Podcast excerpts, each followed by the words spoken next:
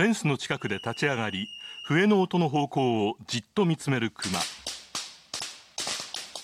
爆竹が飛んでくると山の方向へ逃げていきました。この映像はエゾシカを飼育する養鹿場で撮影されたものです。おととい午前9時ごろ、クマがおよそ 2.7 メートルのフェンスを乗り越えて侵入し、メスのエゾシカを襲い引きずっているのをパトロール中の職員が発見しました。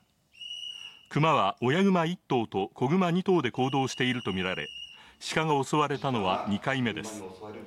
根室市は昨日会議を開き、養鹿場付近に箱罠を設置するほか、ハンターによるパトロールを実施することを決めました。